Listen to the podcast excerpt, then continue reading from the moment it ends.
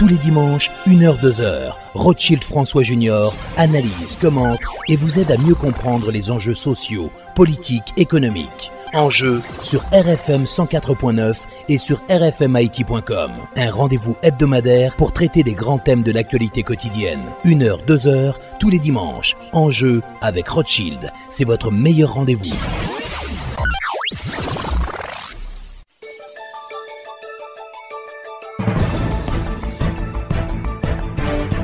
Mesdames, Messieurs, bonsoir et bienvenue à l'émission Enjeu. La semaine a été très difficile pour les Haïtiens avec cette crise migratoire. Des milliers de nos compatriotes restés coincés sous un pont au Texas dans l'espoir d'entrer aux États-Unis d'Amérique. Ces images de gardes frontières à bord de chevaux pourchassant les Haïtiens ont fait le tour du monde. Et bien sûr, le rapatriement de ces migrants qui a donc démarré dimanche dernier. Pour analyser la situation, nous avons avec nous aujourd'hui comme invité le professeur Daniel Supplice. Encore une fois, bonsoir et bienvenue à l'émission Enjeu.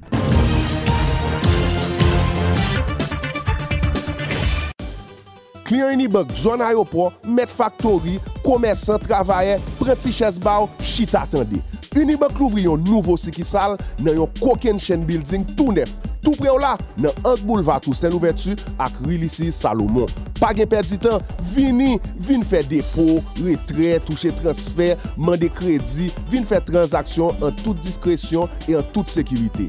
Bel akey, bonjan servis 5 etwal, nouvo sikisal Unibank lan se wololoy.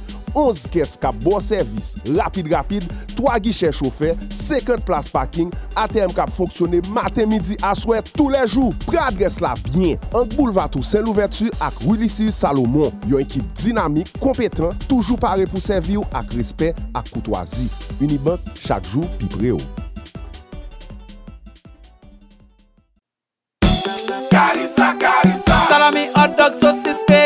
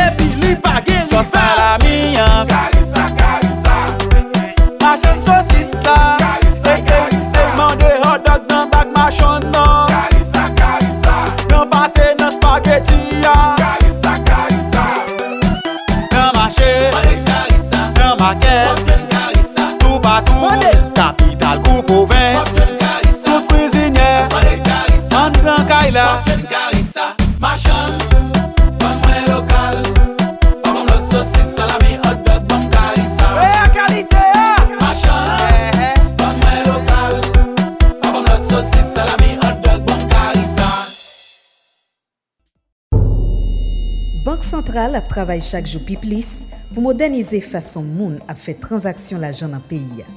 Se pou sa, li vini avèk yon platform elektronik ki pote nan Prona.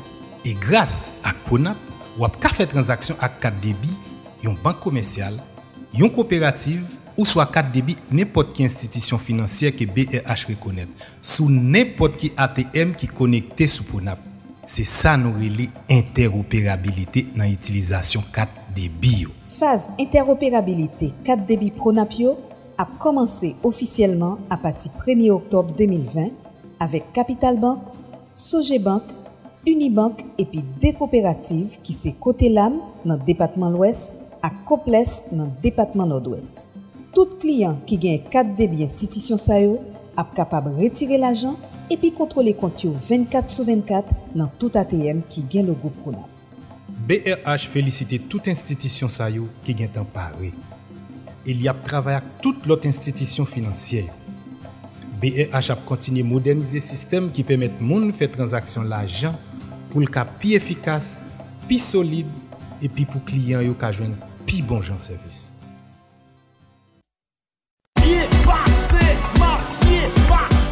Mwen fè tout vil, tout rak mwen nan peyi da iti. Nati kan not, mwen travesse vag nan men al souzi le. Bel plaj, bel souley, bel peyzaj. Tet mwen pose, mwen gen ini kat mwen nan men. Mwen monte bel kolin al marigo. Desen nan tout zon kote atis ak poet al cheshi bel inspirasyon. Mwen menm ti djo, mwen bien base. Inikat mwen nan men. Le soley la kouche, mwen feti djema fanatik yo. An base etwal. Fè yon ti pose nan restoran tout pre la kaye. nou toujou byen pase, nou gen imikat nou nan men nou. Le mwen fin byen bwe, mwen relax, bo bel basen, tizwe zo ap chante, mizik la nan sam paksyon nan ke mwen, imikat mwen sou kem, map toujou byen pase. Ou menm zami, fek an koum, pe ou bel, apren jwili byen. Depi imikat ou nan men ou, se champyon ye, wap toujou byen pase.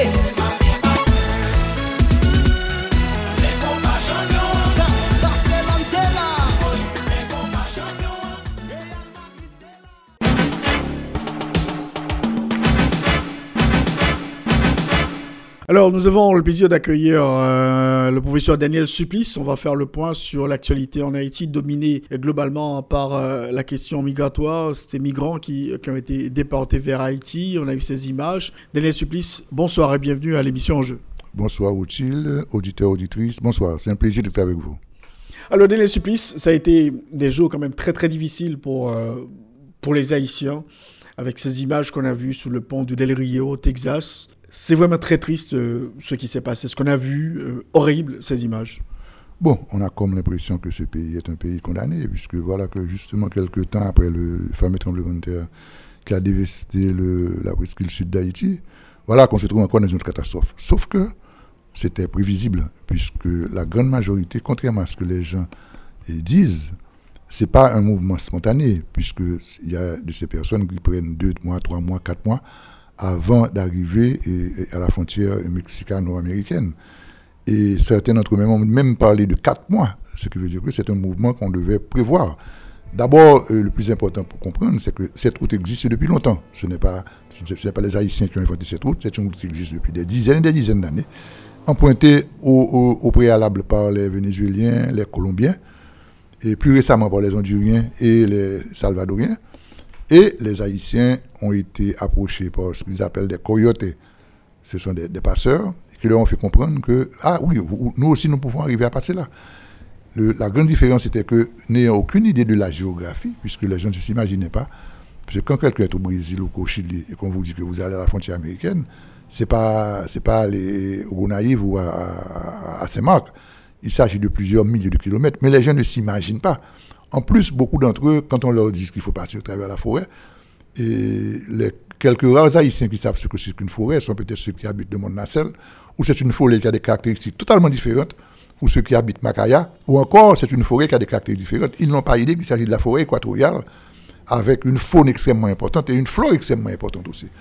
Donc, quand on ajoute tous ces éléments-là, ça nous donne ce résultat que ça nous donne. À la frontière, des milliers d'Haïtiens sont bloqués à la limite sous un pont. Maintenant, évidemment, évidemment, la réaction du corps de contrôle à la frontière est critiquable. L'usage de, chevaux, l'usage de, de, fouets, on a vu. Et c'est une image qui donne euh, beaucoup de problèmes, surtout particulièrement nous autres, où nous avons particulièrement une histoire. Si, c'était arrivé peut-être sur la frontière nord du Canada, au niveau du Montana, peut-être les Canadiens auraient réagi autrement. Mais nous autres, avec l'histoire que nous avons, nous supportons très difficilement ce genre d'agression, et particulièrement venant de blanc. Maintenant, mais plusieurs questions se posent maintenant sur cette question. Est-ce qu'il est-ce s'agit seulement de critiquer le comportement des Américains? Est-ce qu'il s'agit de critiquer le, le non-respect de leur propre loi, puisque la loi américaine dit que quelqu'un demande l'asile, il faut l'entendre avant de prendre une décision. Or, il est arrivé que les Haïtiens soient déportés mano militaris, sans jugement. Alors, alors, alors, justement, ces images ont fait le tour du monde. Il y, a, il y a eu vraiment beaucoup, beaucoup de réactions, même aux États-Unis, concernant ces images qualifiées d'horribles par euh, des démocrates, des sénateurs. Vraiment, tout le monde s'est vraiment été révolté euh, de voir ces images circuler sur, sur les réseaux sociaux. Parce que si, si on fait un flashback, il y a eu euh, Boss avec Bahamas euh, sous Jean-Claude Duvalier, mais il n'y avait pas de réseaux sociaux à l'époque. Non. Non, mais effectivement, ce sont des images révoltantes. Et, sauf que euh, ça nous fait mal. Ça m'avait fait très mal de voir ça. Mais la grande question, c'est pourquoi ça nous arrive à nous? Et Haïti, pour, pourquoi ce sont les Haïtiens qui subissent ce genre de choses? Qu'est-ce que nous n'avons fait ici? Qu'est-ce que nous n'avons pas fait qui explique que ces milliers d'Haïtiens veulent laisser le pays? Maintenant, ce qui est encore plus grave, qu'est-ce que nous n'avons pas fait pour que ces Haïtiens, quand ils retournent ici, ne veulent pas rentrer? Cette question, c'est une question que nous devons nous poser et à laquelle nous devons trouver des réponses. C'est déjà assez que nous pas vérité. Maintenant, quand pour les raisons que, nous, on, nous oblige à retourner, on a vu les scènes dans l'aéroport, des gens qui pleuraient, qui disaient que je ne veux pas revenir. c'est extrêmement grave et ça fait mal au cœur de savoir que des Haïtiens refusent de revenir en Haïti. Donc la grande question se poser maintenant, nous autres ici, qu'est-ce que nous allons faire? Est-ce que nous allons être perpétuellement la bête noire de l'Amérique, à savoir, on, connaît les choses, pays le plus pauvre de la planète, pays le plus pauvre là-bas, et maintenant avec des vagues migratoires incontrôlables. Avant hier, je crois que tu as posté qu'il y a 71 Haïtiens qui ont traversé le canal de la Mona pour se rendre à Porto Rico. Et il y a aussi des cas d'Haïtiens qui ont débarqué à Allendale, qui est une ville au nord de, de Miami la vague des boot people est parallèle à cette vague d'Haïtiens de, qui traversent le Mexique. Maintenant, il faut font bagaille, ce n'est pas normal. Ce pays ne peut plus continuer, on est à bout de souffle. alors, alors, tous ces, ces milliers d'Haïtiens, ils viennent du Chili, du Brésil. Ce sont des Haïtiens qui avaient déjà quitté le pays et maintenant qui veulent aller euh, aux États-Unis d'Amérique. Le, le, le, le, grand rêve, finalement, c'est les États-Unis. C'est l'Eldorado. Maintenant, ce, que, ce qui encore euh, n'a peut-être pas attiré l'attention de plein de gens, c'est que dernièrement, je lisais que nous, sommes environ 240 000 Haïtiens à avoir fréquenté le Chili. Au tu te rappelles, il fallait avoir 1000 dollars américains en liquide à l'arrivée à l'aéroport. Le, le, billet de passage coûtait 1200 dollars. Au Chili, quand on multiplie 240 000 par 1200 et par 1000, ça fait un demi-milliard de dollars. Ce pays a exporté en trois ans au Chili pour un demi-milliard de dollars. Donc, je pense que nous autres ici maintenant, nous devons repenser notre attitude, nous devons repenser ce que nous sommes, nous devons repenser comment gérer ce pays. Un pays, nous avons quand même, nous avons eu cette capacité d'envoyer un demi-milliard de dollars au Chili. Je, je me rappelle, j'avais fait une enquête à l'aéroport. Quand un avion avec 200 passagers laissait pour Santiago du Chili, c'est 200 000 dollars en liquide dans l'avion et c'est 240 000 dollars de billets payés. Donc chaque fois qu'on avait porté pour le Chili, c'est 540 000 dollars qui partaient. Donc, notre problème finalement, c'est pas un problème de cob. Nous avons dans ce pays un problème de réflexion sur l'avenir, un problème d'organisation, un problème de projection sur ce qu'on doit faire, un problème de comment s'organiser. Ce n'est pas un problème d'argent, puisque nous, j'avais écrit une fois que le, sous-développement ici, c'est le gaspillage dans la pénurie. On n'en on a pas, mais on gaspille. Parce que ces chiffres-là sont. Quand quelqu'un vous dit qu'il avait dépensé il avait 17 000 dollars quand il a laissé le Chili. Bon, écoute, c'est pas beaucoup, beaucoup d'argent, mais quand même, 17 000 dollars, c'est quand même euh, un, montant intéressant. Donc, si nous considérons que c'est 15 ou 20 000 haïtiens, je, serais curieux de savoir si on, faisait l'addition des moyens financiers que ces gens-là avaient, on serait étonné de voir de quel montant d'argent qu'on parle. Donc, rester en Haïti aussi va au-delà d'une affaire d'argent. Il y a aussi le problème de l'insécurité. Il y a un problème psychosociologique qui nous empêche de rester dans le pays. Et comme tous ceux qui vivent ici, nous assistons à une situation extrêmement compliquée, difficile. Le problème de l'insécurité, le problème du kidnapping qui a recommencé, de plus belle, le problème de l'approvisionnement carburant. Les gens voient carburant, voient voiture. Non, non, non, non. Il y a le gaz pour faire à manger, il y a le kérosène, il y a les... Écoutez, on a développé une industrie maintenant qui a le, la, mototaxis. Mais on, on est des dizaines de milliers qui vivent en mototaxi. Et la grande majorité d'entre eux fonctionnent à la gasoline. Il n'y a pas de gasoline, donc le, prix des coûts a augmenté, donc il y a une inflation. Au Chili, on doit faire quelque chose. Ce n'est pas seulement se plaindre du, du, comportement des Américains vis-à-vis de nous, on doit commencer à se plaindre du comportement de nous vis-à-vis de nous. Par exemple, pour, les, pour les migrants qui, qui, ont laissé le Chili, le Brésil, comme vous le dites, il y a, il y a certains migrants qui disent qu'ils ont payé jusqu'à 20 000 dollars. Parce qu'on a posté sur Internet euh, le parcours, tant d'argent que tu dois passer dans tel pays, tel pays, tel pays. donc c'est beaucoup d'argent. Chaque, chaque comme je dis, n'ayant aucune notion de la géographie, la grande majorité d'entre nous, bon, ce n'est pas de notre faute, on n'a pas été formé à l'école pour, comprendre ça comme ça. Il faut passer la Colombie, il faut, d'abord il faut passer l'Équateur, la Colombie, le Venezuela, ici, Costa Rica, Honduras, Salvador, Panama. Et à chaque fois, pendant le passage, il faut payer des passeurs parce qu'on ne passe pas par la grande route. On passe, et c'est volontairement. On, on fait passer par les mornes, donc vous devez payer un passeur vous devez payer parfois des autobus. Il y a un type qui a dit qu'il a passé 15 jours, je crois, au Costa Rica. Il faut payer quand même un hôtel quelque Il faut manger, il faut boire. En plus, maintenant, il y a des risques d'être volés. Donc, on, assiste à une catastrophe. Avec des enfants aussi. C'est quelque chose de très récent. Le nombre d'enfants, je me rappelle, euh, avant-hier, regardé la télévision, les rapatriés, la grande majorité, presque chaque personne qui descendait la passerelle de l'avion avait un enfant sous les bras. On doit faire quelque chose. Je crois qu'il est temps. Je me demande toujours, qu'est-ce qui doit encore se passer pour qu'on prenne conscience que la solution du problème haïtien, c'est nous. C'est nos problèmes, non? Et la, migration, c'est une expression de, nos problèmes. Ce n'est pas le problème, c'est une expression. C'est comme la fièvre n'est pas une maladie, c'est l'expression d'une maladie. Mais c'est pareil, l'immigration sauvage que nous vivons en Haïti. Depuis, toujours, c'est pas maintenant, non? Moi, je, je, regardais dernièrement un document qui datait de, Paul Magloire, 54. On ne parle pas beaucoup, généralement, quand on parle du gouvernement Magloire, c'est Mais sous Magloire, déjà, le département intérieur faisait des, des, des, des rapports les gens qui voyageaient vers, Cuba clandestinement. Il y avait, nous avons toujours, depuis la création du canal de Panama, on a développé cette habitude de voyager et la paysannerie voyage dans des conditions que nous voyons ici maintenant. On leur fait croire qu'il y a un Eldorado quelque part, qu'ils vont mieux vivre, bien vivre. Et le drame, c'est que c'est pas que là-bas ils vont bien vivre, c'est que là-bas peut-être qu'ils vont vivre mieux qu'ici. Et c'est pareil pour la République dominicaine. On s'est plaint plusieurs fois des des conditions de travail. J'ai fait une enquête, j'ai écrit un livre sur la question des de, de, de, la Zafra. Les gens vous disent, oui, c'est vrai, les conditions sont mauvaises là-bas. Oui, c'est vrai, oui, c'est vrai, oui, c'est vrai. Mais elles sont meilleures qu'en Haïti. Donc, l'Eldorado que nous cherchons, ce n'est pas l'Eldorado rêvé par le. Par le c'est un Eldorado qui est meilleur de ce qu'on vit en Haïti. Et c'est la raison pour laquelle on refuse de revenir. Parce que les gens disent aussi, c'est que les, migrants disent que c'est très difficile d'avoir d'avoir euh, euh, les, papiers pour fonctionner, euh, pour les papiers de régularisation, notamment au Chili, une situation qui s'est aggravée avec la, pandémie du Covid-19 au Brésil et aussi dans tous ces pays-là. Partout dans le monde, si tu fais une application pour régulariser tes papiers, c'est tout à fait normal puisque tu es un étranger, donc tu es nouveau, donc on ne connaît pas ton passé, tu n'as pas de passé finalement. Tu arrives dans ce pays tout neuf, au niveau. Et on te demande, il faut que ton pays dise qui tu es. Bon, en Haïti, c'est la DCBJ qui donne un papier de, ce qu'ils appellent en Haïti, un papier de certificat de bonne vie et mœurs. OK. Et remarque, le terme est inapproprié. Qu'est-ce que ça veut dire? Bonne vie et bonne mœurs. Ça dépend. Bon. Maintenant, et c'est un papier plutôt qu'il serait un papier de dossier judiciaire. OK Maintenant, le Chili, dit bon, que d'accord, vous voulez résoudre, d'accord, mais il faut que chez vous, on doit savoir qui vous êtes. maintenant, je sais que c'est tout un drame. Obtenir un dossier judiciaire, alors que ça devait être facile, puisque pour obtenir un passeport, au départ, on devrait avoir un certificat de bonne vie et mœurs.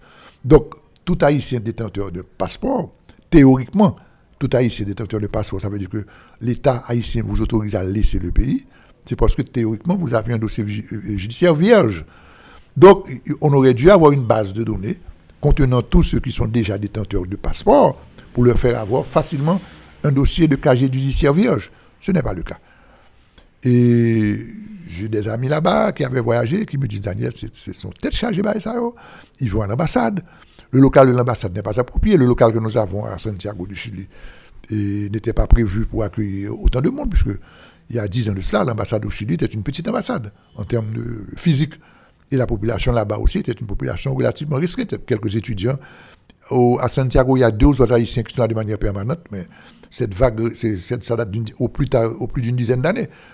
Et ils ne peuvent pas obtenir ce papier. Ce qui veut dire que on n'a pas de papier, donc on est dans l'illégalité, on est poursuivi par la police, il y a des risques qu'on ne trouve pas à travailler. Et on a vu au Chili des Haïtiens dormir sur les places publiques, dormir sur des bancs. Automatiquement, ça entraîne la réaction de la police et toute une série d'autres problèmes. Donc, il faut laisser le Chili. Maintenant, le Chili pour aller où? On a vu ce qui s'est passé avec le Brésil. À, Mato Grosso, qui était l'une des zones du Brésil où il y avait le plus grand nombre d'Haïtiens, il n'y a pas de travail.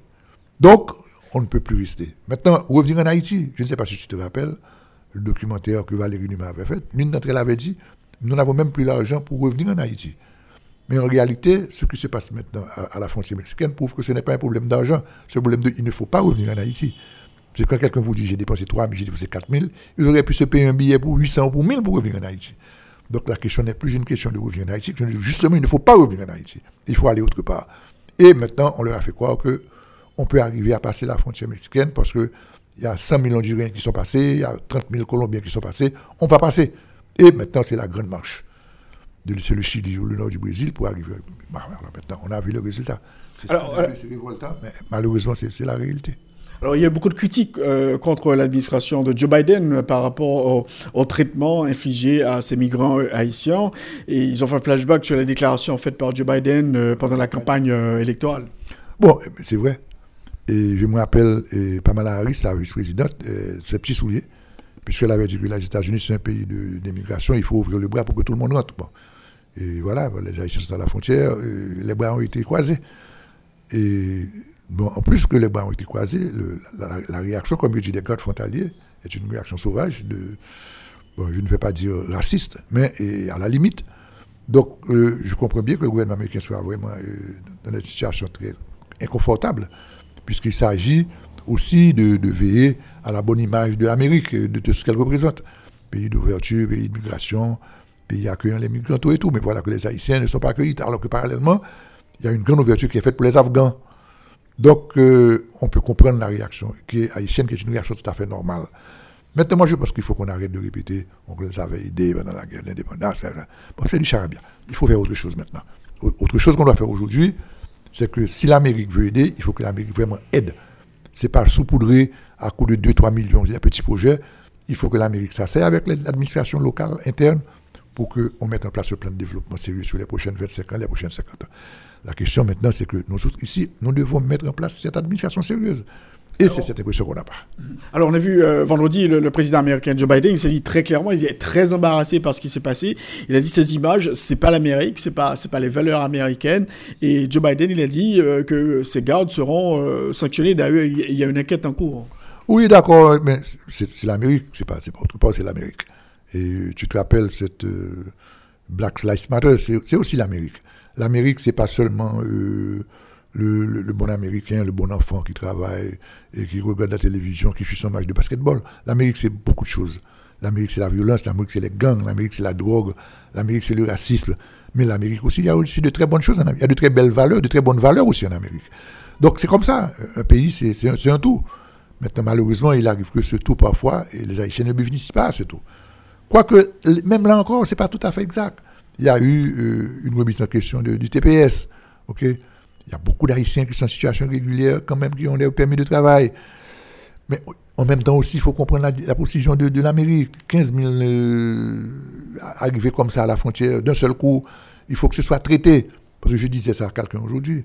Ce que nous autres en Haïti, nous ne considérons jamais. L'Amérique doit aussi prendre des précautions au niveau de sa sécurité nationale. Et on ne sait pas qui sont ces gens. Côté au sorti, même si la guerre froide est tiède aujourd'hui, mais l'Amérique sait qu'elle a affaire à beaucoup d'ennemis. On a vu le 11 septembre dernièrement ce qui s'est passé. Donc, quand on combine tout ça, ça a donné le résultat que ça a donné. Malheureusement, c'est révoltant, tout ce qu'on veut. Mais je crois qu'aujourd'hui, ils sont en train de mettre un peu d'ordre. Ils vont régulariser certains papiers, ils vont changer d'attitude et permettre peut-être que certains Haïtiens passent. Bon, maintenant, malheureusement, tout le monde ne passera pas. Il y aura d'autres qui seront obligés d'être retournés ici. Et politiquement aussi, euh, il y a des gens qui disent qu'il faut comprendre Joe Biden. Absolument, il faut comprendre Joe Biden. Il faut comprendre Joe Biden. Il faut, écoutez, quand, on a la gestion d'un pays aussi, grand, aussi énorme que les États-Unis, et l'autre avait dit que la critique était est difficile, c'est extrêmement difficile. Et je peux comprendre aussi, le, comme je dis, la, la, grande révolte que les gens ont en regardant ces images. Et, mais comme je dis, malheureusement, c'est parce que nous étions là que ça s'est passé. Si nous n'étions pas là, ça ne serait pas passé. Maintenant, si nous sommes là, on doit arrêter de questionner l'autre, on doit commencer à se questionner de manière très sérieuse pour dire, mais pourquoi nous sommes là? Qu'est-ce qui s'est passé? Qu'est-ce qu'on n'a pas fait? Qu'est-ce qu'on n'a pas su faire? Pour qui ça? C'est nous-mêmes qui avons maltraité comme ça, sans la chercher qu'à l'autre là. Et donc, euh, encore, je reviens à ce que je répète depuis des années, des, années, des années, des années, des années. Il faut qu'on arrête de critiquer l'autre et faire, nous autres, notre meilleur culpa et essayer de donner à ce pays un avenir qui est beaucoup mieux que ce que le pays vit aujourd'hui. Alors, il y a beaucoup de secteurs qui disent bon, il faut, il faut arrêter euh, la, déportation de, ces migrants haïtiens et leur accorder euh, l'asile. Euh, êtes-vous de cet avis, Daniel Supplice? Non, on ne peut pas demander ça. L'Amérique a ses règles, l'Amérique a ses lois, et je crois qu'il y a un truc qui va se faire. Et malheureusement, chaque État a la responsabilité de sa gestion, de sa politique interne, de sa politique extérieure. Et c'est évident, on aurait souhaité, on aurait aimé que tout le monde reste aux États-Unis, puisque c'est ça leur rêve. Et permettre à quelqu'un de réaliser son rêve, c'était quelque chose d'extraordinaire. Mais malheureusement, il y a le réel politique et il y a la réalité. La réalité, c'est que l'Amérique va faire un tri. J'ai quelqu'un qui habitait mon quartier ici, qui m'a appelé au téléphone avant hier soir, me dit Ah, me passé, oui, c'est Orlando Migounia là. il est passé au travers du filet. Et, mais malheureusement, tout le monde n'aura pas cette possibilité. Je, je n'ai pas de pourcentage combien vont rester. Je sais que maintenant, et on les a déplacés sous le, sous le pont pour les mettre dans un centre de. Ça va être un centre de triage, d'après moi, où ils vont être interrogés sur un cas de. Pour les juges de l'immigration. Pour les, juges de l'immigration. C'est comme le veut la loi d'ailleurs. Mm-hmm. Et maintenant, à partir de ça, je pense que ceux qui auront le bénéfice d'avoir quelqu'un comme référence là-bas, et c'est ce, que les, ce que les Cubains font. Les Cubains, et quand. Alors, il y a une chose que, que c'est intéressante, et, une erreur qu'ils ont commise, beaucoup d'entre eux ont demandé l'asile politique. Et ils ont demandé, et ils ont critiqué que le gouvernement haïtien n'a pas envoyé les consuls. Mais quand tu demandes l'asile politique dans un pays, c'est parce que ton pays d'origine, tu n'as pas de rapport avec. Or, tu ne peux pas demander l'asile politique et exiger que les consuls de ce pays viennent de voir. Donc, au contraire, je pense que c'est très mal comporté. Si on demande l'asile politique, on ne peut pas en même temps et parallèlement demander au gouvernement d'envoyer ses représentants pour parler. Et donc, ils vont être reçus par des juges d'immigration et ils vont être étudiés au cas par cas. Ceux qui ont des Haïtiens qui donnent des affidavits pour eux, je pense qu'ils vont pouvoir rester, des garanties pour eux vont devoir rester. Et après ça, le reste, ça va être difficile. Mm-hmm. Alors, Daniel Supplice, est-ce que vous pensez vraiment, tout le monde dit, ce qui s'est passé ces derniers jours, euh, ça a abîmé davantage l'image d'Haïti dans le monde? Bon, tu sais, euh, c'est pas abîmer l'image. Est-ce que, est que nous avons une image aujourd'hui? Ça veut dire que cet Haïti-là, cet Haïti de rêve, cet Haïti pour les touristes où on aime les étrangers, cet Haïti où il faisait bon vivre un côte, entre parenthèses, je pense qu'aujourd'hui, on a une image extrêmement négative. Mais l'image la plus négative que nous avons, ce n'est pas seulement ça. C'est notre incapacité à nous asseoir ensemble pour s'entendre sur l'avenir de ce pays. Tu, tu vois, tu vis depuis quelque temps, et le président Jovenel Moïse a été assassiné dans les conditions que nous connaissons. c'est aussi révoltant comme réaction. Ça fait plus de deux mois maintenant aujourd'hui. Jusqu'à maintenant, euh, on ne voit pas comment, quand il y aurait procès. On ne sait pas. Et on s'envoie les accusations ici à droite à gauche. On arrive même jusqu'à accuser le, Premier ministre donc, c'est une espèce de, de, de, de, de, caverne d'Ali Baba, on ne sait plus qui fait confiance à quoi. On, a, on, est, on est perdu, on n'a pas l'impression qu'il y a quelqu'un en charge, c'est un bateau sans capitaine, il y a mauvais temps, il y a des écueils, et le bateau navigue. Donc, l'image que nous projetons aujourd'hui, c'est vrai que nous, avons, nous, projetons, nous continuons à projeter cette image de misère. Haïti est en train de rejeter à la mer ces, jeunes. Maintenant, c'est à la frontière américaine qu'on projette nos sang. Et l'autre image que je crois négative, c'est l'image de l'intellectualité haïtienne, l'image des politiques haïtiens. On n'arrive pas à s'entendre. On ne peut pas s'entendre sur un projet de gouvernement. Le président de la République est décidé dans les conditions qu'il est décidé. Jusqu'à maintenant, rien ne sort. On ne peut... Bon, maintenant, la, la, ce qui fait la une de l'actualité maintenant, c'est la migrant. On oublie qu'il y a eu Montferrier Loval, qui est le baronnier de l'ordre des avocats qui a été assassiné, qu'il y a eu le président de la République qui a été assassiné, qu'il y a eu des massacres à la saline, qu'il y a eu d'autres massacres. Et on a comme l'impression qu'on est en train de banaliser tout ceci et qu'Haïti fait là une de l'actualité mondiale par à coup. C'est le tremblement de terre, l'assassinat du président, l'assassinat du batelier, maintenant les migrants. Qu'est-ce qui va faire l'actualité la semaine prochaine Personne ne sait. Mais est-ce que Haïti fait l'actualité pour nous autres Haïtiens? Et c'est cette impression qu'on n'a pas. Donc moi je crois que ce, qu'on devrait tirer comme leçon aujourd'hui, c'est pas de continuer à répéter quand les Américains traitent nous, quand ça Dominique a fait, quand ça Abinadi a dit. Non, mais nous autres, ici, en Haïti, qui l'heure que nous suspend jouer à tête nous et jouer à pays, parce que là, il n'y a pas d'avenir. Moi, écoute, je, travaille avec beaucoup de jeunes. La grande majorité disent qu'ils vont partir, peu importe. Dites, j'ai fait un test l'autre jour. Il y a une étudiante en troisième année à la faculté de droit qui travaille maintenant en préparation de son mémoire de sortie. Elle m'a dit, Monsieur Supplice, vous n'avez pas de contact à l'étranger je lui, j'ai fait exprès, je lui ai dit oui, j'ai un contact en Turquie. Voyez-moi. Elle ne m'a pas demandé pour faire quoi, dans quelles conditions. Voyez-moi. Je lui ai dit, ah, vraiment, vous voulez aller? Il dit, oh, si vous, voyez, moi, je aller, oui. Je dis, là, bon, ok. Et quand elle est partie, je me suis mis à réfléchir, voilà une jeune qui a 21 ans, haïtienne, qui est en troisième année à la faculté de droit de Port-au-Prince j'ai fait le test pour lui dire que j'ai un contact en Turquie, qu'elle pourrait aller là-bas, qui sans réfléchir une demi-seconde, elle m'a répondu, voyez-moi non. Ce qui veut dire que j'aurais pu lui dire, tiens, si je lui donne un passeport, un billet d'avion, elle va là-bas. Faire quoi Elle ne sait pas. Pour aller voir qui Elle ne sait pas. tu connais des gens là-bas? Non, elle ne connaît pas. Dites, tu t'imagines quel risque c'est pour une jeune haïtienne de 21 ans, mais elle est prête à prendre ce risque. Quelqu'un qui est prêt à prendre ce risque est dans une situation de désespoir ici. Donc, ils sont des centaines de milliers dans la même situation. Peu importe ce qu'on va trouver là-bas, mais il ne faut pas rester ici. Et c'est ce qui me fait mal. Et, là, vous, l'avez dit tout à l'heure, euh, les, migrants qui sont rentrés, ils disent qu'ils ne veulent pas rester en Haïti. C'est ce qui est encore plus triste. Vouloir, vouloir laisser le pays, c'est une chose. ça fait déjà très mal. Mais ça me fait mal de voir à l'aéroport des gens qui reviennent et qui disent Je ne veux pas rentrer. Je ne veux pas rester ici parce que ici, c'est l'enfer. Ici, c'est l'insécurité. Le notre a eu à dire On est plus en sécurité là-bas qu'à Mantissan on est plus en sécurité là-bas que sur la route de, qu'à l'entrée des Gonaïves. On est plus en sécurité là-bas. Mais écoutez, Haïti est en train de devenir l'enfer finalement. L'enfer. On est aujourd'hui à Port-au-Prince, nous sommes prisonniers. Ici à Port-au-Prince, on est exilés. Ici à Port-au-Prince, nos, déplacements sont limités. Aujourd'hui, Rothschild, si je ne peux pas, dire aujourd'hui que je vais à, Jacques Mel plus tard, je ne peux pas savoir si je peux passer Matissa. Je ne peux pas dire non plus que je vais à, dans le plateau central. Est-ce que je pourrais monter le Mont Cabri Maintenant, moi, je vis, je ne dis pas mes derniers jours, non, mais je suis plus près de la fin qu'au départ. Mais une jeune haïtienne ou un jeune haïtien de 21 ans aujourd'hui, l'espoir, c'est quoi là? L'espoir, c'est quoi? Or, ce sont eux qui, dans 10 ans, dans 15 ans, auront la responsabilité de gérer ce pays. Donc, quand on perd cette, cette jeunesse avec ces qualités-là, quel est l'avenir là? Ou si c'est pour nous chercher un pour nous sortir dans ça, il faut qu'on arrête ce jeu de si c'est pas moi, c'est personne, et puis tout pour moi. C'est pas possible. On a, vu aussi cette semaine Daniel Foote, qui était l'envoyé spécial du président Biden pour essayer de gérer la crise haïtienne. Donc il a démissionné avec fracas, avec cette lettre inhabituelle d'un diplomate.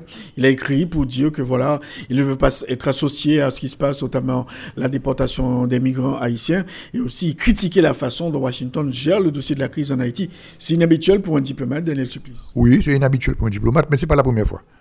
Et tu sais, Haïti a la très mauvaise habitude de mal gérer les émissaires américains. Je ne sais pas si tu te rappelles Lawrence Pezzulo, Dante Caputo et tout le reste.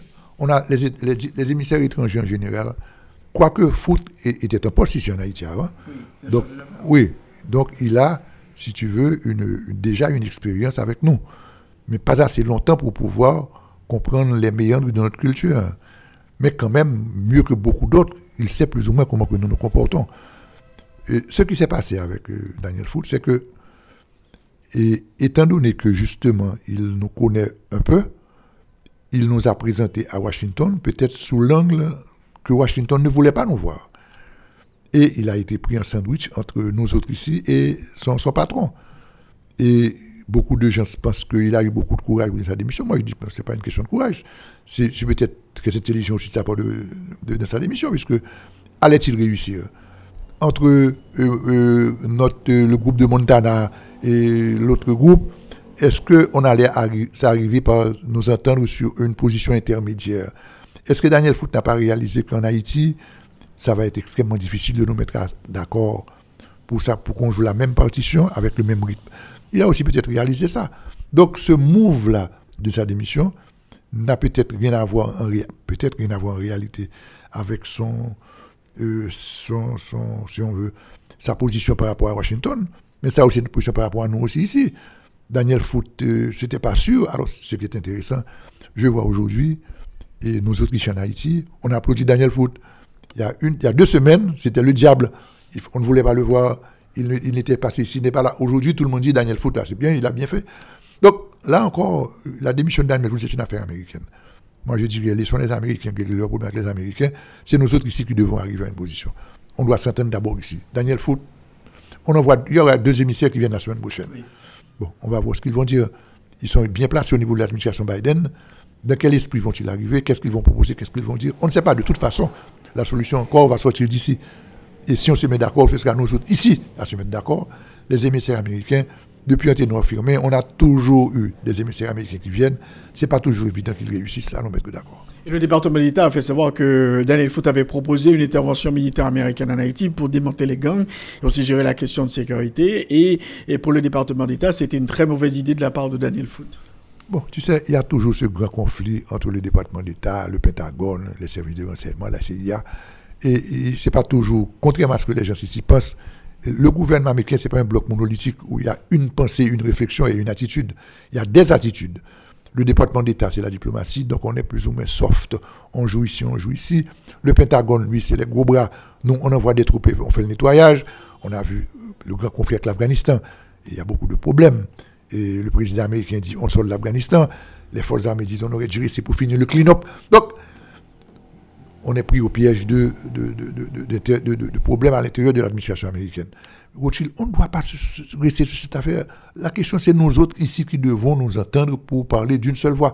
Si Foot, en arrivant en Haïti, avait trouvé une opposition haïtienne très large, incluant presque tout le monde, ce ne sera jamais. On veut ici que ce soit tout le monde. Rothschild, ce ne sera jamais tout le monde. Il y aura toujours des gens qui ne seront pas d'accord. Il y aura toujours des gens qui ne seront d'accord avec rien.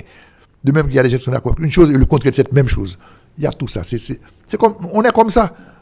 Mais on, peut, on pourrait arriver à trouver une espèce de compromis assez large qui permette d'abord de, venir avec un nouveau gouvernement, d'arrêter sur cette question monocéphale, bicéphale, multicéphale. Il faut qu'on arrête, on doit s'entendre se mettre d'accord pour qu'on arrive à la formation d'un gouvernement qui prenne en charge ce pays. Parce que ce qui, ce qui arrive, je dis ça toujours, tous ceux des autres qui a là aujourd'hui, c'est parce qu'il n'y a pas de à la tête. Haïti, toujours décrit, Haïti sont bonnes rares, gon la bannière qui devant, mais faut qu'on à la tête. À la tête là, c'est lui-même qui décide de bonne n'a fait. Or aujourd'hui, depuis des temps déjà, pas personne qui n'a tête bonne là. Donc une bonne sans chef est une bonne qui erre. Alors, on va parler tout à l'heure du dossier de la crise euh, politique, euh, mais il y a eu aussi ces déclarations faites cette semaine par le président dominicain, Luis Abinader, à la tribune euh, de l'ONU. Il a clairement demandé à la communauté internationale de prendre en charge assez immédiatement le dossier d'Haïti. Et quels sont vos commentaires? Vous étiez, vous êtes un ancien ambassadeur en République dominicaine. Vos commentaires concernant cette prise de position d'Abinader Le président Abinader, c'est pas seulement à la tribune des Nations Unies. Depuis, sa, depuis son premier discours de sa prise de pouvoir dominicaine, il avait lancé un guidal. Moi, je n'interprète pas, contrairement à certaines personnes en Haïti, son, son, intervention comme étant quelque chose de, de, trop agressif. Moi, je crois qu'Abinader est en train, depuis des mois et des mois et des mois, de faire un appel au secours. Et Abinader, d'ailleurs, si, on traduit le discours d'Abinader, c'est je ne veux pas et je ne peux pas, moi, prendre tout seul la responsabilité, le poids de la situation en Haïti. En d'autres termes, si on traduit en créole, c'est haïtien pour ranger quoi pour ranger pays. Maintenant, ce que je pense, je pense qui est important pour comprendre, si, si je lis le gestuel d'Aminader, Aminader a besoin de parler à des gens. Or, depuis euh, René Prival, ça fait déjà quand même quelques temps, ça fait une bonne dizaine d'années, les relations entre Haïti et la Dominicaine sont, je ne dis pas mauvaises, on n'a pas une mauvaise relation, mais on a une relation en dents de scie et le président Martelly, euh, plus ou moins, et le président Jovenel Moïse, presque pas, la relation n'est pas bonne. Ce qui veut dire que un pays limitrophe comme celui que nous avons là, qui nous, avons beaucoup de on a beaucoup, on a beaucoup de problèmes avec la République, des problèmes d'immigration, le problème du marché. Et l'Haïti est devenu presque une, une province commerciale dominicaine. Il y a des secteurs importants de la dominicaine industrielle qui vivent à partir d'Haïti. Donc, les intérêts peuvent être partagés.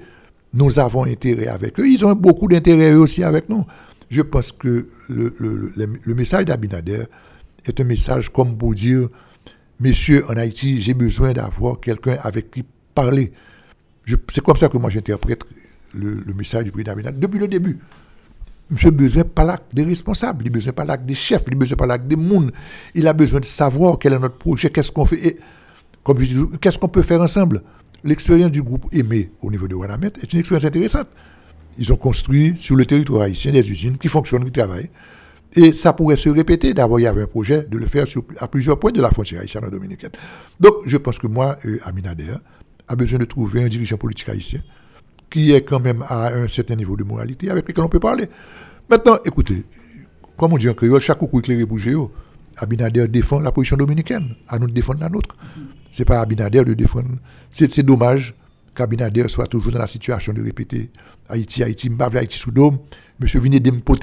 C'est ça. C'est dit qu'il dit, venez de me Haïti. Hein. Comme si Haïti sont poids pour eux. Haïti n'est pas seulement poids pour eux. Haïti aussi participe à leur croissance aussi. Mais c'est à nous de s'asseoir pour qu'on définisse comment on va le faire, quels sont les termes de cette croissance, qu'est-ce qui est bon, on va continuer à faire, qu'est-ce qui n'est pas bon, on va, on va arrêter de faire. On ne peut pas lui dire non plus de ce terme, monsieur, de quel droit. Maintenant, le répondre euh, et faire une réplique publique aussi, ça, ça va servir à rien. Je pense qu'il faudrait qu'on s'assied avec les Dominicains, qu'on leur parle, qu'on leur explique, et qu'on se mette ensemble pour voir qu'est-ce qu'on peut faire ensemble. Parce que la destinée de cette île dépend de nous deux ils ne pourront pas continuer à évoluer comme ça tout seul. De même que nous autres aussi, nous ne devons pas continuer à évoluer comme nous le faisons tout seul. L'autre point dans le discours d'Abinader, c'est la question de la sécurité. Il dit c'est clair, il faut, il faut l'appui de la communauté internationale pour résoudre ces problèmes de sécurité en Haïti. Il a dit aussi qu'on ne peut pas organiser des élections dans un climat de sécurité aussi délétère. On n'a pas besoin que d'Abinader nous dise ça. Moi, toi, nous bonne dans la rue, on voit ça. Écoute, faire, écoute, faire des élections. Ça veut dire qu'il y a un candidat à la présidence qui doit se déplacer, faire le pays. Comment on a passé Matisse tu penses que il y a la présidence, peut aller à, Gantier cet après-midi? Ok? Donc tu as un groupe de jeunes qui t'attendent à Fond Parisien. Tu penses que tu peux aller à Fond Parisien aujourd'hui? Tu ne peux pas aller à Fond Parisien aujourd'hui. Tu ne peux pas aller à Gantier. Peut-être que tu ne pourrais pas passer le Mont Acabri. Le Mont Acabri, c'est la route sur le plateau, central. La route de Montissan, c'est cinq départements qui sont bloqués. Donc comment faire une campagne présidentielle comme ça? À moins que, à moins que, maintenant là, maintenant l'histoire va nous dire, à moins que ceux qui préconisent cette élection présidentielle, ce sont ceux qui gèrent cette gang. Donc peut-être qu'eux, ils auront une passe et pourront passer, et les autres ne pourront pas passer. Ce qui encore, va encore donner d'autres problèmes plus devant. Donc moi, je pense que non. On n'a pas besoin que Nabil nous dise ça. On sait que dans ce pays, aujourd'hui, dans le climat actuel, il faut des élections présidentielles pour qu'un président soit élu et qu'il ait une légitimité qui lui permette de gérer et de diriger ce pays. Il n'y a aucun questionnement sur ça. Maintenant, faire les élections pour, le choix de ce président de la République dans un climat tel qu'il est aujourd'hui, en septembre 2021 en Haïti, ce n'est pas possible. Maintenant, la question de sécurité. Bon, moi, je ne pense pas qu'on n'a pas besoin de la 10 Mountain Division ou de la 101 Airborne américaine pour mettre de l'ordre dans cette situation. D'autant plus que, comme j'aime toujours le dire, la, répression de, police ne peut pas se faire par des gens qui n'ont pas la culture de ce pays. Il faut que ce soit la police haïtienne, il faut que ce soit les Haïtiens qui, peut-être avec l'assistance technique ou autre assistance des étrangers, peut-être, peut-être qu'on aurait peut-être besoin d'utiliser leurs satellites ou leurs drones, l'équipement pour avoir les informations, peut-être. Mais non seulement c'est la responsabilité de la police haïtienne, mais ce sont eux aussi qui vont savoir et comprendre et connaître qui est qui pour pouvoir intervenir. Donc c'est évident qu'on a un problème de sécurité extrêmement sérieux. C'est évident aussi que justement, à cause de ce problème de sécurité, la campagne présidentielle n'est pas possible. Donc il faudrait qu'on mette de l'ordre, non seulement au niveau de la mise en place du gouvernement pour la gestion administrative, mais aussi que ce gouvernement ait comme priorité de régler la question sécuritaire pour pouvoir arriver aux élections. Il y a aussi la, question de la volonté politique aussi, quand on parle de sécurité. Il faut la volonté politique. C'est ce qu'il faut derrière. Il faut un nouveau gouvernement qui a comme... D'abord, ce gouvernement actuel, et, qui est un gouvernement de transition finalement. Je me rappelle avant le décès du président de la République, on parlait de transition par transition. Voilà que la, la nature a forcé les choses le décès du président a créé une transition, un vide. Et ce gouvernement, la responsabilité de ce gouvernement, c'est de mettre en place une structure et de créer un climat propice pour des élections. Je n'aime pas dire élection, tout le temps on répète ça, élection libre, honnête et démocratique, mais c'est ce que les élections devraient être pour avoir des élections normales dans ce pays. Mhm. Alors, pour, pour, pour revenir sur, sur, la République dominicaine, donc pour vous, Daniel Supplice, il faut vraiment dialoguer avec euh, les Dominicains, il faut avoir un, interlocuteur euh, pour dialoguer avec euh, les Dominicains, parce que lui aussi, il a parlé, il faut un plan, il faut, on un plan de développement, j'aimerais m'asseoir avec vous pour définir ce plan, etc., pour travailler. Laisse-moi te dire, Rothschild, on, on, a, on a cette mauvaise habitude. On doit aussi très souvent, ou parfois, se mettre à la place de l'autre. Et moi, je fréquente la République dominicaine depuis près de 50 ans. Peut-être un peu plus de 50 ans que je fréquente la République dominicaine. Il faut avouer qu'en 50 ans, il y a eu beaucoup d'efforts qui ont été faits en République dominicaine. Et la capitale Santo Domingo, les provinces dominicaines ne sont pas aujourd'hui ce qu'elles étaient il y a 30 ans, il y a 40 ans. Donc, on peut comprendre la préoccupation du président dominicain de voir qu'il y a un risque, parce que Haïti aujourd'hui n'a pas, toujours été comme ça. Au Chili, ou pas grand pile en pile l'âge, mais tu as connu une Haïti côté à l'heure, il qu'on y a là, tu aurais pu prendre ta voiture, et aller n'importe où, sans risque d'avoir des difficultés, à moins d'une panne mécanique. Donc, le gouvernement dominicain craint qu'Haïti soit un mauvais modèle et que cette, cette histoire de gang se reproduise. Tu te rappelles, il a fait une intervention il y a peut-être deux semaines pour dire que je connais tout le monde les gangs, il ne faut pas comprendre que vous allez. Ah, je ne sais pas. Mais moi, je pense que c'est une façon de dire à nous autres, on n'est pas prêt à accepter à ce que ce développement et cette croissance la dominicaine s'arrête, voire recule. Mais on doit essayer de comprendre ça et essayer une demi-seconde de se mettre à la place de l'autre. Cette préoccupation que le gouvernement dominicain a est une préoccupation normale que tout chef d'État responsable dans le pays faut gagner. Se faut lever pour tête pâle. C'est à nous maintenant, étant donné que c'est nous autres qui vivons une situation difficile, de mettre de l'ordre chez nous et de s'asseoir avec lui. On n'a pas le choix. On doit s'asseoir avec les Dominicains, on doit leur parler, parce que comme je l'ai dit tout à l'heure, le destin de l'île repose sur nous deux. Ils ne pourront pas. On connaît l'histoire. L'extrême droite dominicaine dit il faut faire un mur. le nôtre m'avait même dit c'est dommage qu'ils ne peuvent pas prendre une scie et couper il l'a carrément en deux pour séparer. Mais ce ne sera pas possible parce que c'est irréalisable. Donc, on est condamné à s'asseoir et à s'entendre.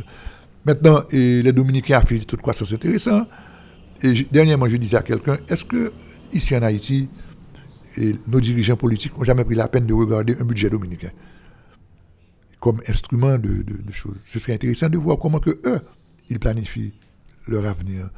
Et je me rappelle, je disais ça à des étudiants la semaine dernière, c'était sous la présidence de, Louis Borneau.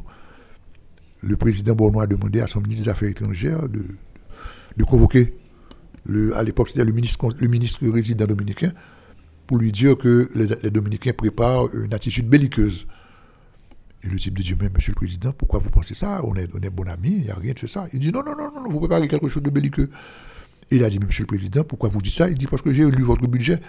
Et je vois, vous avez prévu la construction des fortifications sur la frontière. Ah, voilà. Voilà. Le, budget est un instrument de planification économique et politique. Si dans un budget, je vois que vous, avez augmenté sensiblement votre budget militaire dans la construction du poste frontalier, c'est parce, que vous, avez quelque chose en tête. Mais c'est intéressant de voir que sous Borno, on se préoccupait à la lecture du budget dominicain. J'aimerais savoir aujourd'hui qui, qui, dans cette machine administrative haïtienne, a pris le temps et la peine de regarder un budget dominicain et voir, parce que le budget dominicain est un indicateur de tendance.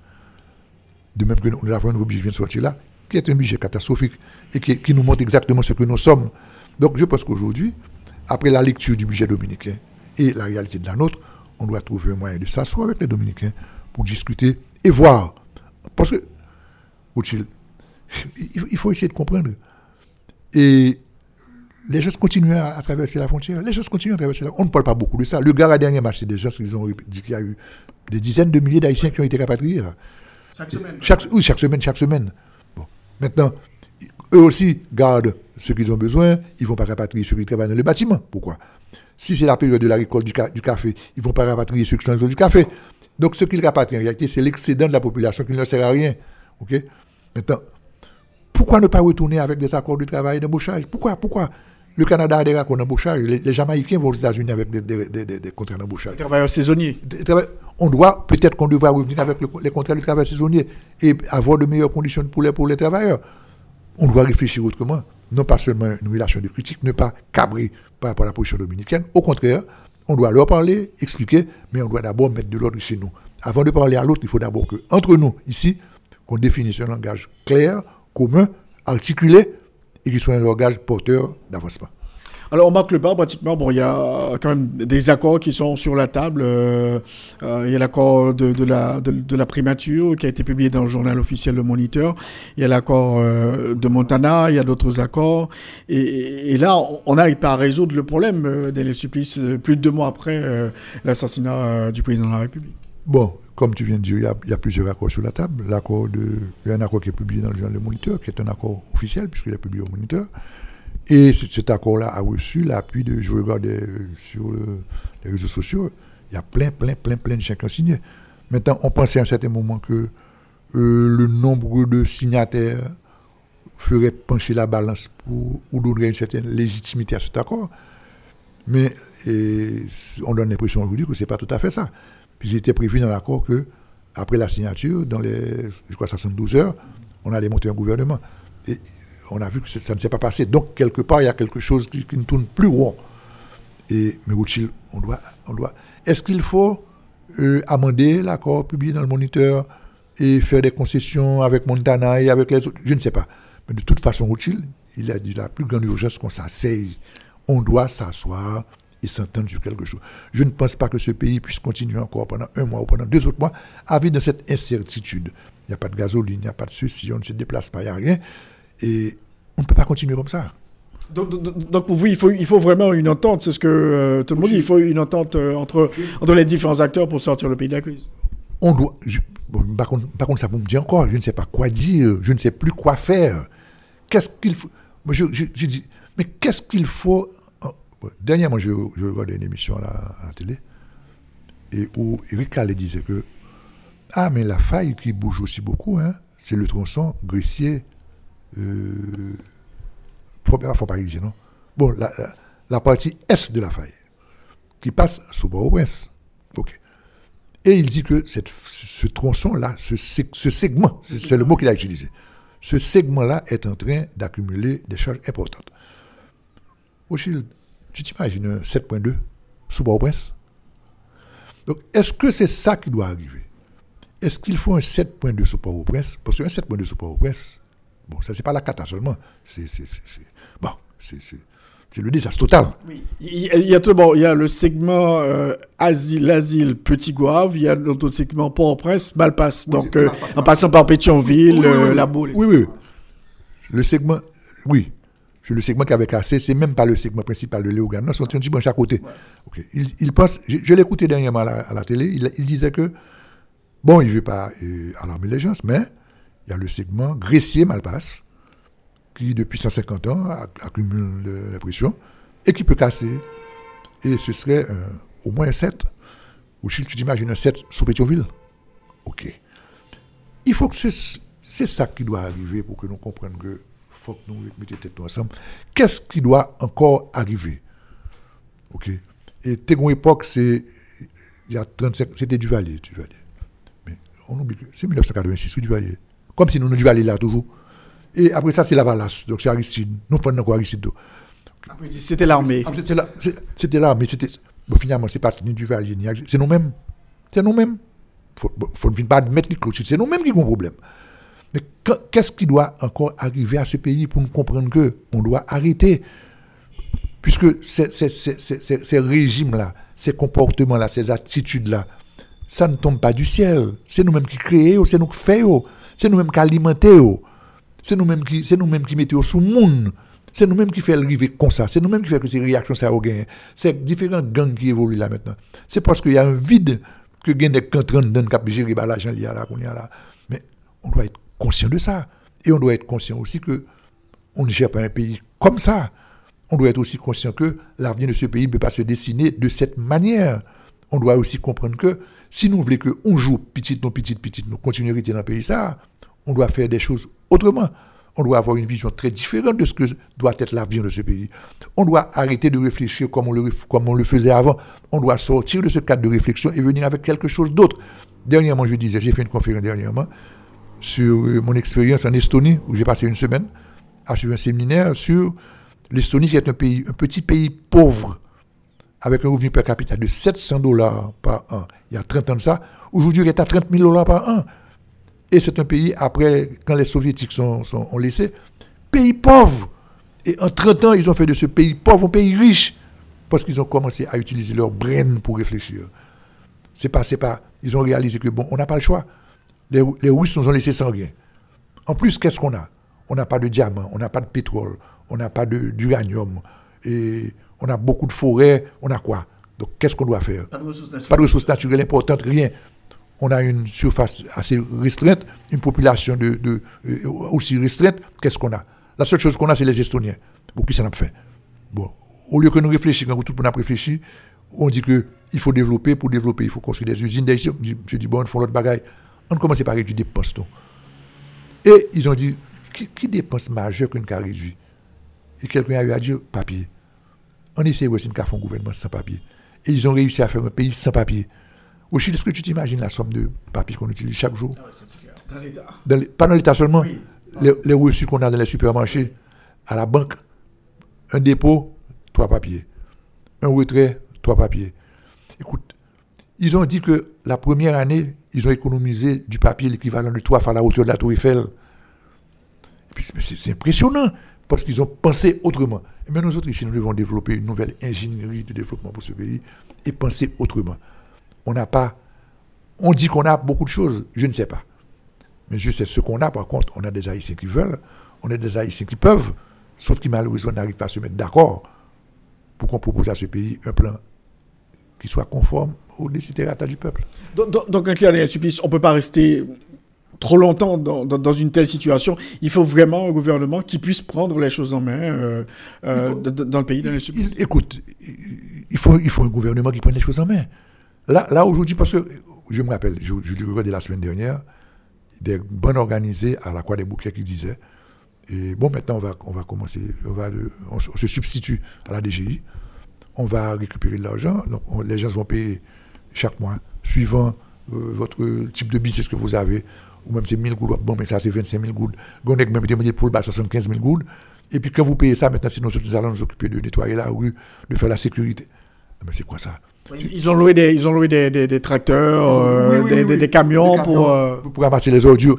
Donc, imagine-toi que ça devienne un phénomène régional, où dans chaque zone, les types disent, bon, moi, c'est ce que je vais faire. Et alors, ils disent, ma, ma fait social, ok? Donc, c'est eux qui va, va l'occuper de gérer l'école, il a occupé de ramasser Fatra, il a Et puis, entre-temps, l'État central est totalement effrité.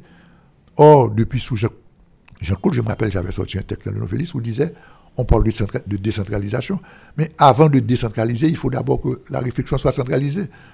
La réflexion est centralisée, l'action est décentralisée. Mais aujourd'hui, tout va être décentralisé, mais ça va être la pagaille absolue et totale. Le, le système scolaire aujourd'hui, et j'écoutais quelqu'un à la radio qui parlait du système scolaire. Côté que, il disait que le niveau, maintenant on appelle ça niveau secondaire 4, c'est l'équivalent de la philo. Il disait qu'il y a des types qui sont en niveau secondaire 4 en philo, qui ne peuvent pas conjuguer certains verbes au présent indicatif, qui est en philo. Donc, maintenant, donc, qu'est-ce qu'on va donner? Dans 10 ans, Nexa, c'est lui-même qui va le député, c'est lui qui va le sénateur, c'est lui qui va le ministre, c'est lui qui va le président de la République. Si c'est cette éducation-là que nous reconnaissons. Et tu, tu, sais, il y a beaucoup d'études qui se font sur les très rares, les très chanceux, les vraiment très rares, qui peuvent continuer à suivre des cours en, Zoom. Parce que maintenant, il y a beaucoup d'écoles qui fonctionnent en qui ne sont pas en présentiel. Mais tu sais que c'est une éducation au rabais. Et l'éducation, il y a beaucoup de répétitifs dans, dans, la formation. Mais comment faire? On ne peut pas faire ce répétitif en Zoom.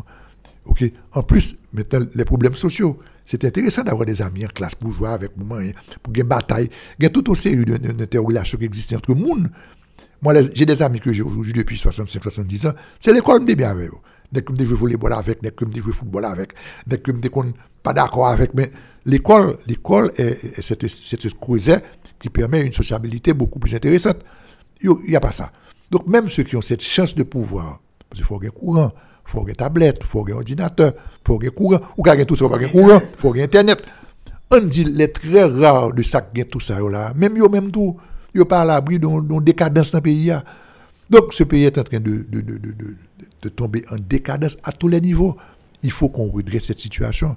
Parce que nous-mêmes, moi-même, ou même, nous nous sommes des privilégiés. Nous avons une chance, nous avons fait l'école, nous avons réussi une série de bagailles. Oui, mais, et les autres, on ne peut pas rester de manière égoïste à penser seulement à soi. Il faut qu'on puisse projeter sur l'avenir. L'avenir, c'est nos enfants et nos petits-enfants. L'avenir, c'est les enfants et les petits-enfants des autres et de tout le monde. Ce pays, c'est pas moi, c'est pas vous. Ce pays, c'est nous. Et c'est ça pour nous commencer à réfléchir. Donc, un clair pour terminer, Daniel Supplice, donc il faut arrêter de blâmer euh, l'international. Donc, c'est à nous, à nous, Haïtiens, de, prendre en main notre destin, bien sûr, avec euh, l'appui euh, de la communauté internationale. C'est vrai, c'est vrai que l'international a aussi quelque part une part de responsabilité. On, je ne suis pas en train de dire que non, non, ils ne font rien. Non, ils font pas de bagues. Pas ça. Nous connaissons ça. OK? Moi, et particulièrement les Américains, nous connaissons que très souvent, ils mettent meilleurs des côtés, pas de mettre meilleurs. Oui, mais c'est parce que nous permettons de mettre meilleur, faire mettre meilleur. Si nous ne sommes pas d'accord pour mettre meilleur, pas mettre meilleur. Donc moi, je pense qu'il faut qu'on arrête toujours de mettre la responsabilité sur l'autre. On doit se mettre devant le miroir et se regarder. Et trouver, est-ce que l'image que nous projetons, est-ce que, non, je pas non, son belle image Mais il y a une chose qui m'énervait toujours. Le nègre dit, ouais, regarde, est à l'arrière, il a son blanc. Alors, comme si moi-même, pour qui ça pour l'arrière nettoyer, seulement les gains blancs à rentrer Pour qui ça pour la rue est belle parce que y a étranger qui venir Pour qui ça c'est parce que nous avons des touristes qui fait que faut nettoyer? Non, je veux que la rue est belle parce que pour j'ai pam, j'ai petit petit petit moi je veux pour la rue est belle. Donc on doit nous-mêmes d'abord, nous autres ici, d'abord se regarder dans un miroir pour se nettoyer et se faire belle avant de se faire belle pour les autres. Est-ce que vous pensez qu'on arrive plus loin que ça, Daniel Supplice? Donc, a toujours malheureusement arrivé plus loin. Il y a un ambassadeur français qui disait avant d'arriver à sortir du tout, il faut d'abord qu'on arrête de fouiller. Jusqu'à aujourd'hui, on continue à fouiller, malheureusement. Merci beaucoup, Monsieur Daniel Supplice, d'avoir été l'invité à notre émission aujourd'hui pour parler de l'actualité globale, essentiellement dominée, bien sûr, par la crise migratoire, les migrants euh, aux États-Unis d'Amérique et qui ont été euh, déportés vers Haïti. Merci encore une fois, Monsieur Supplice. Merci, Rothschild, c'est toujours un plaisir. Merci.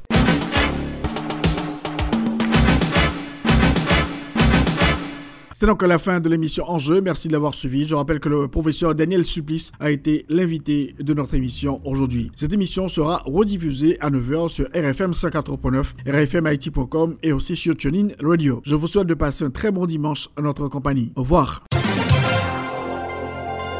Tous les dimanches, 1h-2h, Rothschild François Junior analyse, commente et vous aide à mieux comprendre les enjeux sociaux, politiques, économiques. Enjeu sur RFM 104.9 et sur rfmit.com. Un rendez-vous hebdomadaire pour traiter des grands thèmes de l'actualité quotidienne. Une heure, deux heures, tous les dimanches. Enjeu avec Rothschild. C'est votre meilleur rendez-vous.